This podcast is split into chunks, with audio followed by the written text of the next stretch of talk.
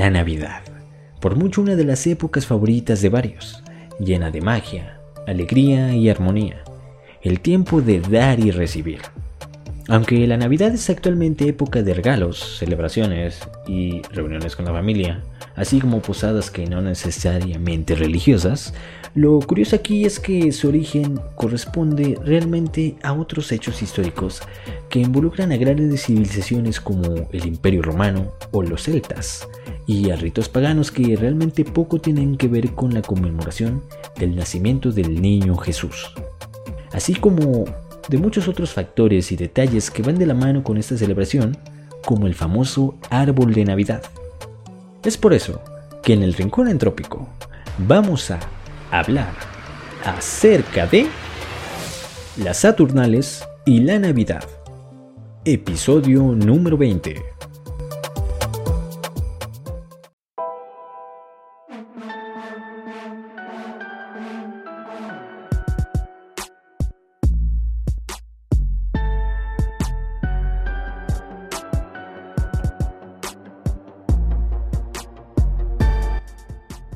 Hey, hola, ¿qué gente? ¿Cómo están? Sean bienvenidos a otro episodio más en el Rincón Entrópico. Para los que no me conocen, me presento. Yo soy Oscar Balandrán y este es el podcast en el que hablamos acerca de mitos, leyendas, fenómenos paranormales, casos de ciencia, historia, cultura y básicamente cualquier cosa que se me ocurra. Y bueno, sean bienvenidos a este episodio. Este es el episodio número 20 y vamos a hablar acerca de un tema navideño, pues coincidiendo un poquito con las fechas que estamos teniendo este pues actualmente, ¿verdad? Y pues sí, vamos a hablar acerca de un tema que escuché yo hace mucho y que me dio curiosidad y que justo lo estaba guardando para, para estas fechas. Bueno, bueno, pues sin más preámbulos, comenzamos. Bueno, pues. Bueno, ya sabemos que la Navidad está llena de varias este, incógnitas. Hay muchas cosas que a lo mejor no sabemos o no nos imaginábamos acerca de la Navidad. Bueno, pues, como una pequeña introducción, sabemos que la Navidad es una de las festividades más importantes del cristianismo. Pues básicamente conmemora el nacimiento de Jesús de Nazaret, uno de los iconos más grandes para la Iglesia católica y cristiana. El judaísmo también, pero bueno. Bueno, sí, es bien sabido que la Iglesia católica, en la angliciana y en otras protestantes, varias ramas de la Iglesia católica, así como en la Iglesia ortodoxa romana, se celebra el 25 de diciembre. Bueno, pues la festividad tiene lugar el 7 de enero en otras iglesias ortodoxas, que no aceptaron la reforma del calendario juliano, reemplazado por el Papa Gregorio XIII en 1582. Se preguntarán, ¿cómo empezó la Navidad? O sea, ¿cuándo la empezaron a festejar? ¿Quién dijo que Jesús nació el 25 de, de diciembre? Bueno, pues eh, fue el Papa Julio I, él fue quien escogió hace más o menos unos 1600 años que el día 25 de diciembre de cada año se iba a conmemorar el nacimiento de Jesús. Bueno, Jesucristo, o Cristo, el Jesús, como le quieran decir, nació en el año 748, contando desde la fundación de Roma. Por entonces bajo el imperio de Augusto. Saludos a mi tío. Así se llama mi tío. En tiempos del nacimiento de Jesús, e incluso antes y después de este, Roma festejaba eh, en diciembre, del 17 al 24 de diciembre, las llamadas Saturnales, una especie de carnaval que conmemoraba a Saturno. Las guerras, bueno, para este tiempo las guerras se detenían durante este lapso. También estaba prohibido trabajar e incluso infligir castigos en Básicamente durante este festival del solsticio de invierno, porque también conmemoraban eso, la gente tenía prohibido trabajar y no, no podías, no sé si no podías, este, ay, se me fue la palabra, imponer castigos. que a todo dar, ¿no? me imagino que, eh, pues a lo mejor en otras culturas en aquellos años. También, ojo, también aquí, cambiamos un poquito de, diversión de religión y cosas así. Anoten la primera diversión en lugar de religión, y fue la primera que me equivoqué.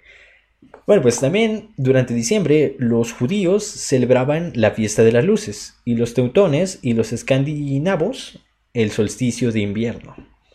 En la religión mazdea de Persia, se, se rendía homenaje al natalicio de Invicto Sol y de la diosa Mitra, que cumplían años el 25 de diciembre.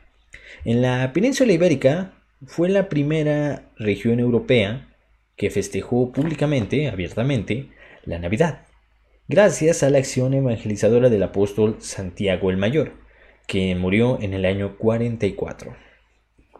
También Noruega, Noruega, Noruega, nuestros amigos noruegos, nuestros vikingos, fue el último de los países europeos en celebrar la Navidad.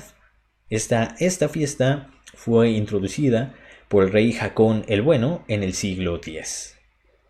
Y eh, otro dato, el pesebre como tal, pesebre el nacimiento, como le dicen por ahí, ¿cuándo creen que fue armado por primera vez? Bueno, pues este icono fue introducido por San Francisco de Asís.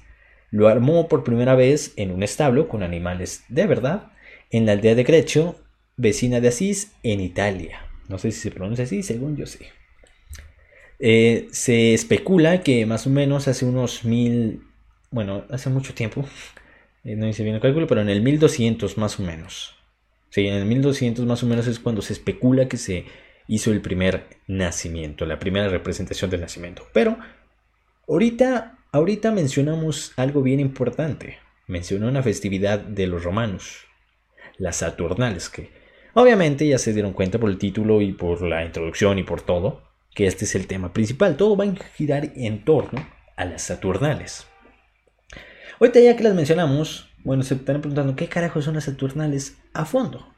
Las Saturnales eran unas fiestas paganas que celebraban los romanos en honor a Saturno, como les había comentado. Saturno era considerado el dios de la agricultura y la cosecha, que originalmente, perdón, me distraje, que originalmente transcurrían entre el 17 y el 23 de diciembre, coincidiendo con el solsticio de invierno.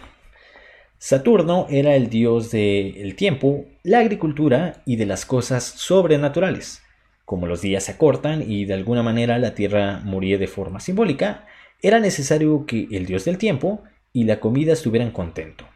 Señala un estudio hecho por la BBC News, aquí de ahí saqué esta, esta información de este párrafo. Bueno, hay que mencionar fuentes, ¿verdad? Para que no ven que me lo saqué nomás de, de mi lista de cosas por hacer, pero bueno. Eh, durante ese tiempo, los labores agrícolas este, finalizaban eh, justo en esa época y los campesinos, esclavos y los sirvientes podían dejar de lado un, un ratito el trabajo cotidiano, las labores, el jale básicamente. Los romanos, como ocurre actualmente, en la Navidad visitaban a sus familiares, este, a los amigos, intercambiaban regalos y hacían posadas llenas de alcohol, lo que nada que tiene que ver con religión, no es cierto. Y pues también celebraban, eh, bueno, pero se hacían fiestas, y celebraban grandes banquetes públicos, o sea, se salía toda la raza, decían, ¿qué onda? Pues vamos aquí, una carne entre todos, y pues hacían banquetes en la calle para todos, hacían banquetes públicos. Bueno, también durante estas fiestas que se prolongaron durante los siete días que habíamos mencionado, los esclavos, ojo, los esclavos gozaban de una gran cantidad de gustos, por así decirlo. Podían... Ok, eso son raro. Podían vestir la ropa de sus amos y ser atendidos por estos sin recibir ningún castigo. O sea, a ver, a ver, patrón, pásenme las salsas y no sabe qué fregados. O sea, ahí tenían ese derecho los esclavos. Por eso amaban las Saturnales.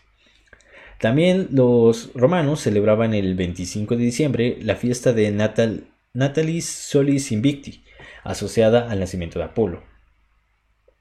El 25 de, diciembre, me cuando dije diciembre, fue considerado como el día del solsticio de invierno y, los romanos, para, para celebrar, bueno, para conmemorar este día, lo llamaron Bruma, cuando Julio César eh, introdujo su calendario en el año 45 a.C., el 25 de diciembre más o menos debería de ubicarse entre el 21 y 22, sí, 21 y 22 en nuestro calendario gregoriano. Bueno, pues de esta fiesta se tomó la idea de que el 25 de diciembre nació Jesucristo. Bueno, pues la verdad, hacia el final de la era romana, la Navidad ya era una Ya era todo un icono, ya era parte del calendario romano. Fue un proceso más pues, gradual, este, escalonado en forma de cascada, según señalan muchos historiadores que han estudiado el caso, que tuvo que ver más o menos con la hibridación o la pues, el cambio de las tradiciones. Se dice que a mediados del siglo I los cristianos ya habían llegado a Roma y comenzaron a conformar la, la sociedad del imperio. Aquí una historiadora llamada Margaret Johnson, creo que se dice Margaret, se escribe Margarita, no sé si se diga Margaret. Una historiadora Margaret Johnson hizo una investigación y ella decía que a medida que el cristianismo arraigó más en el mundo romano y la antigua religión politeísta quedó atrás, los cristianos adaptaron estos ritos establecidos y los volvieron propios. Es muy plausible que hayan escogido esta, festividad por su relación con el renacer, pero esta vez lo relacionaron con el renacimiento de Cristo, Cristo, que a la vez se le encomendaba la misión de redimirlos y llevarlos a la vida eterna. Esto en palabras de Margaret Johnson, la historiadora que estuvo estudiando esta cultura por mucho tiempo. Bueno, pues más o menos en el siglo IV se dejó todo tal cual se dejó bien claro. Entre los años 320 y 353, el Papa Julio I fijó solemnemente la Navidad en el 25 de diciembre. Tal vez como una... Se, especula que fue como una estrategia para convertir a los romanos en pues, cristianos. En el año 449, el Papa León I estableció esta fecha para la conmemoración del nacimiento de Jesús como una de las principales fiestas de la Iglesia Católica y finalmente el emperador Justiniano, sí, Justiniano, o Justiniano, no sé cómo se pronuncie, Justiniano, vamos a decirle, el Justin, en el 529 declaró esta fiesta como una fiesta oficial de su imperio. Bueno, pues entonces, ya con todo eso de premisa, entendemos que comenzó a darse por, hecho de que Jesús había nacido en diciembre. Sin embargo, un historiador italiano llamado Polidoro Virgilio en el siglo XV comenzó a notar las similitudes entre varios ritos paganos de la celebración de la Navidad. Este, y él comentaba que la conexión entre la tradición predominante inglesa este, el Señor del Desgobierno, que ocurría en la Navidad, y también la costumbre equivalente que se llevaba a cabo durante las Saturnales. Pues ahí decía que ambos involucraron amos y sirvientes o esclavos intercambiando roles por un día. Desde entonces, este, se ha estado buscando cuál es la fecha exacta en la que nació Jesús, que algunos historiadores eh, ubican, y de hecho mucha gente hasta en mi pueblo decían, que nació en marzo o a principios de abril, más o menos entre esas fechas. Ahí está, está raro. Lo que sí sabemos que nació el 25 de diciembre o en diciembre creo que era Isaac Newton. Eso sí está por hecho. Pero lo cierto es que la influencia es tan fuerte que ya seguimos celebrando con regalos, fiestas, encuentros familiares, posadas, este, intercambios y muchas otras cosas. Las seguimos, o sea, ya yo pienso que ya no vamos a poder erradicar la Navidad. O sea, ya esto ya se va a quedar. Ya lleva mucho tiempo y no creo que la podamos quitar. O sea, ya la Navidad se quedó en 25 de diciembre y se va a quedar para siempre. Quiero, digo, esa es mi, mi hipótesis. Este, déjame checar. Sí, sí estoy grabando. Sí, sí estoy grabando. bueno, pues no puede haber bueno, ahorita ya más o menos ubicamos, ya tuvimos como una premisa de lo que son las Saturnales y la relación que tienen con la Iglesia Católica, con el cristianismo y por qué la empezamos a celebrar. La primera vez que yo escuché este, sobre este caso, sobre esta cosa, la sobre Saturnales, sobre las Saturnales, fue en la serie The Big Bang Theory.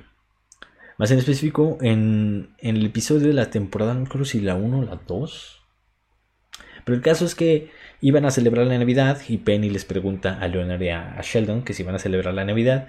dice Sheldon que la Navidad es puro fraude, que sabe que fregados, que eh, realmente tenemos que celebrar a Isaac Newton, ya saben como Sheldon. Pero ahí, señala, ahí señalaba algo. Decía que la Navidad tenía sus orígenes en Saturnalia. En la época precristiana, se decía que los paganos de aquellos años, este, para, para, ¿cómo se dice? para conservar la magia y la naturaleza durante el solsticio de invierno, eh, ¿cómo se dice? Al, guardaban entre, en sus casas, guardaban plantas y árboles para conservar la magia y con el tiempo los cristianos lo tomaron y se volvió el árbol de Navidad. Ahorita que... Toma agua. Ahorita primero toma agua.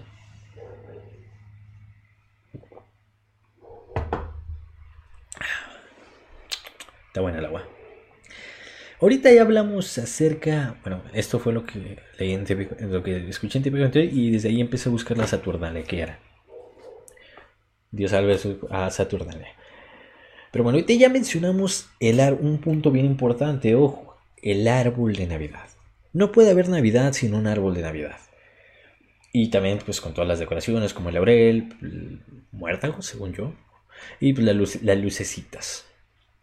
De acuerdo con una investigación del National Geographic, este Jeremías, el profeta del siglo VII a.C., decía que las costumbres de los pueblos son vanidad, porque un leño con plata y oro lo adornan, con clavos y martillo lo afirman para que no se mueva. Se dice que Jeremías se refiere a la vanidad de adorar objetos sin valor, propia de los paganos, en vez de venerar al Señor, el Dios verdadero. Pues, el árbol de Navidad no existía como tal, como un árbol de Navidad, así el pinito con la estrella y todo este rollo. Pero estas, estas líneas, estos textos, nos hacen entender una costumbre ancestral. Cortar un árbol para adornarlo o como hacían los babilonios, para dejar regalos debajo del mismo.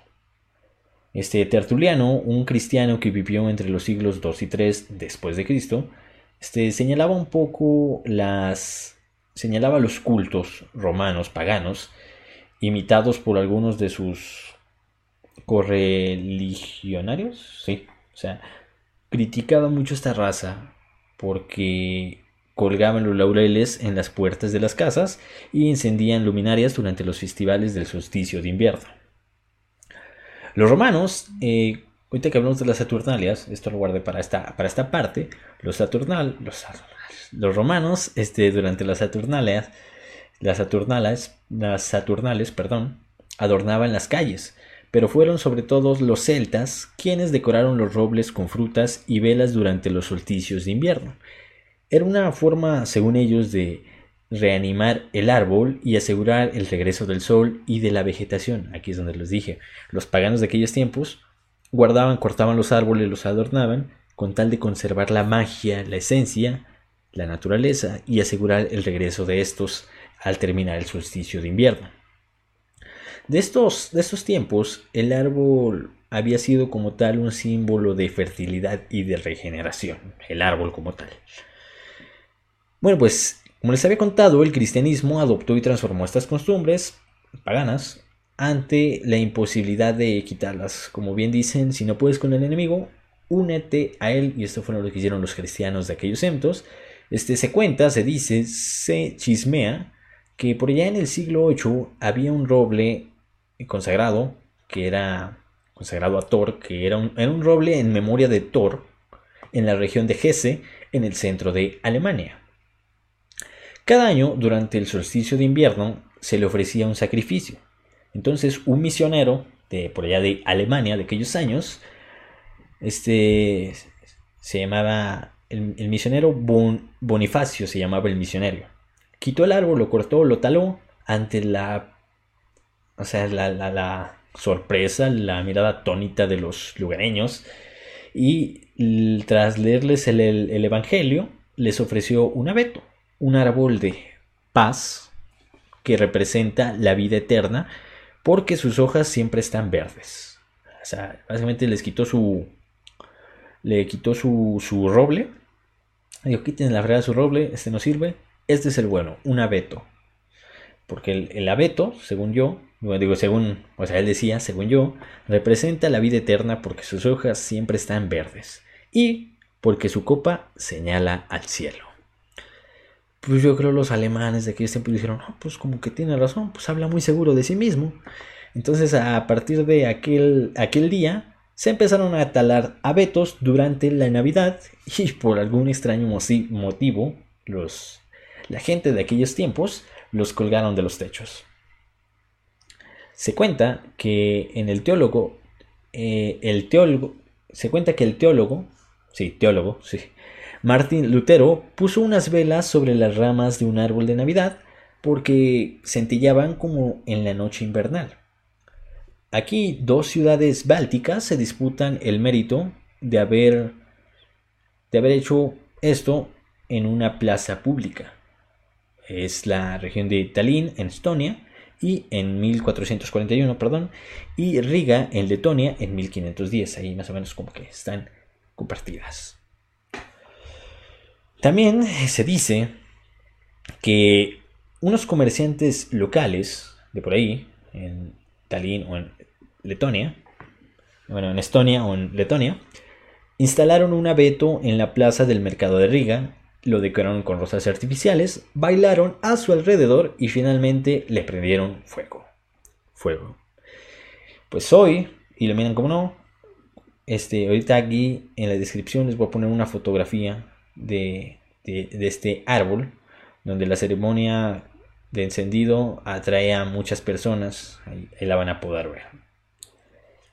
Bueno, pues hasta ahora ya hemos aprendido, hemos hablado acerca de cómo empezó la Navidad, las decoraciones y las costumbres que se hicieron y cómo llegaron hasta, hasta nuestra cultura. Ya también mencionamos el árbol de Navidad, cómo se creó eh, la idea de este árbol de Navidad y de todos los adornos como la escarcha este, y todo ese rollo.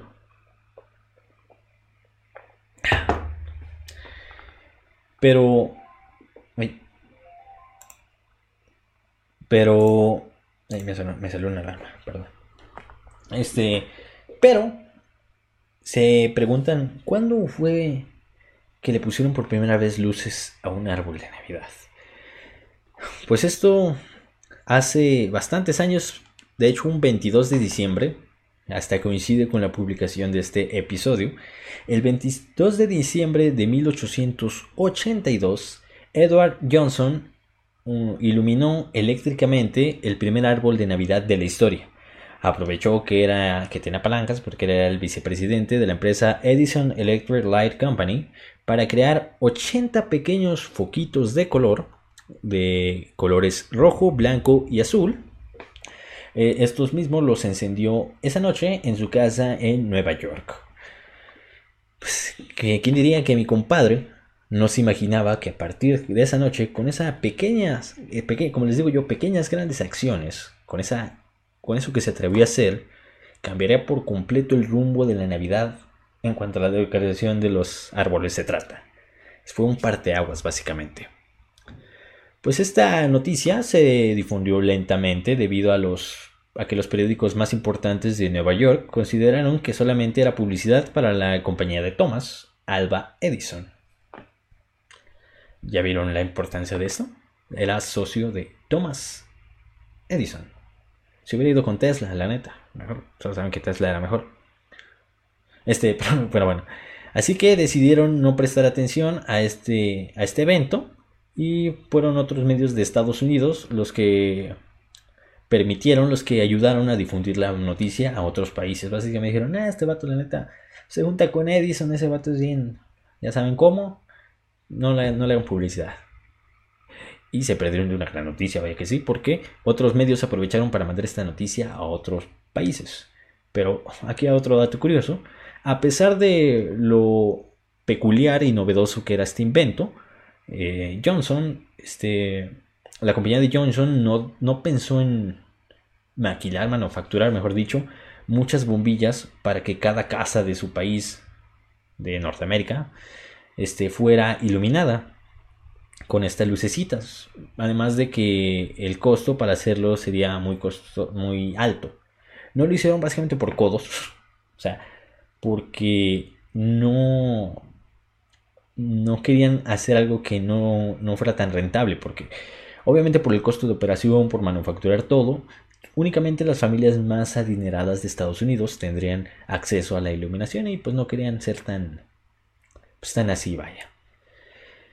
Este, mientras que, pues no, tal, ese, porque no querían hacer esto, porque muchos, sí iba a haber mucho este contraste, aparte, que les iba a salir un dineral comprarlas, les iba, bueno, fabricarlas, les iba a costar otro dineral, este, venderlas, o sea, les iban a batallar mucho para venderlas porque no, no todas las personas podrían comprar este, las lucecitas, eran unos foquitos así como los de la Virgen más o menos, más o menos de ese rollo, el color eh, rojo, azul y blanco.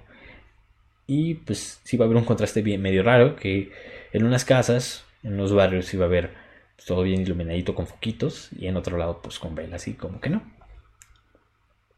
Pero hasta aquí como tal, este, llega la historia de todo esto de las Saturnales, las Saturnales, perdón, el árbol de Navidad y el primer árbol de Navidad, este, iluminado eléctricamente en la historia.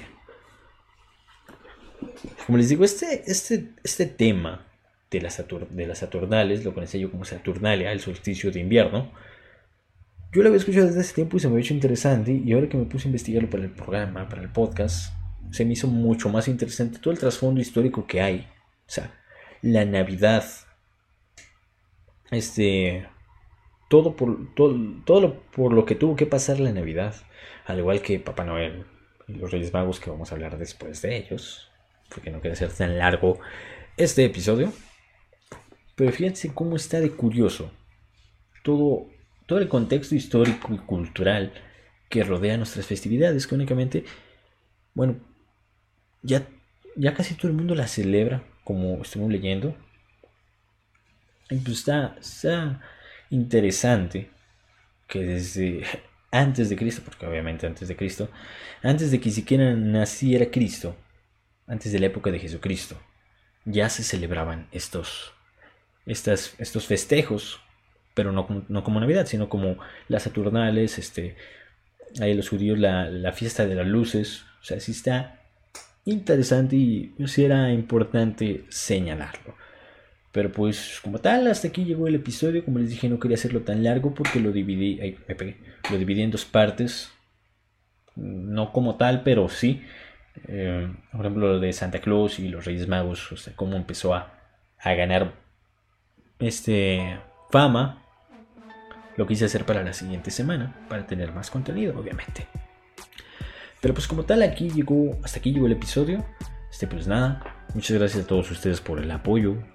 Este, ya, este, con el resumen, hablaré un poquito más de esto en el episodio de fin de año, pero con el, el resumen de Spotify y de YouTube, este, pues se dio cuenta, se vio reflejado el apoyo que ha tenido el canal. Pues está bien chido que el canal ha llegado a 8 países, tanto en YouTube como en Spotify. Este, muchas gracias a todos, a la gente de, pues, obviamente de mi México, en Estados Unidos, en Chile, en España, en Guatemala, en Argentina, en Reino Unido, este, en Argentina dije, dejen, dejen cuento con los dedos, a la raza de, obviamente aquí de México, Estados Unidos, este, Reino Unido, España, Guatemala, Chile y se me está yendo uno, Perú, y Argentina. Este, Guatemala, Chile. Sí. Muchas gracias a todos ustedes por apoyar el canal. Espero que les esté gustando el contenido. Este, pues nada. Gracias por dejarme ser parte de su 2022 y esperamos que crezcamos juntos en el 2023. Pues hasta aquí como tal llegó este episodio número 20, las Saturnales y la Navidad. Lo podemos tomar como especial de Navidad. Pero pues nada, Cuídense mucho, raza. Este, disfruten las fiestas, pasen felices fiestas, pasen sanamente con amigos, familiares, este, conocidos. Este, pues nada, disfruten mucho las fiestas, cuídense, no se peleen tanto y no se peleen por los terrenos. Hasta aquí llegó el episodio número 20. Yo soy Oscar Balandrán, ya saben que el podcast lo encuentran en todos lados como El Rincón Entrópico. Y a mí me encuentran en todos lados como Oscar, Oscar-B, Oscar con 4. Oscar Balandrán en todos lados. Y pues nada, hasta aquí este episodio. Cuídense mucho, raza. Que la entropía los acompañe. Nos vemos hasta la próxima. Felices fiestas. Hasta la próxima. Bye.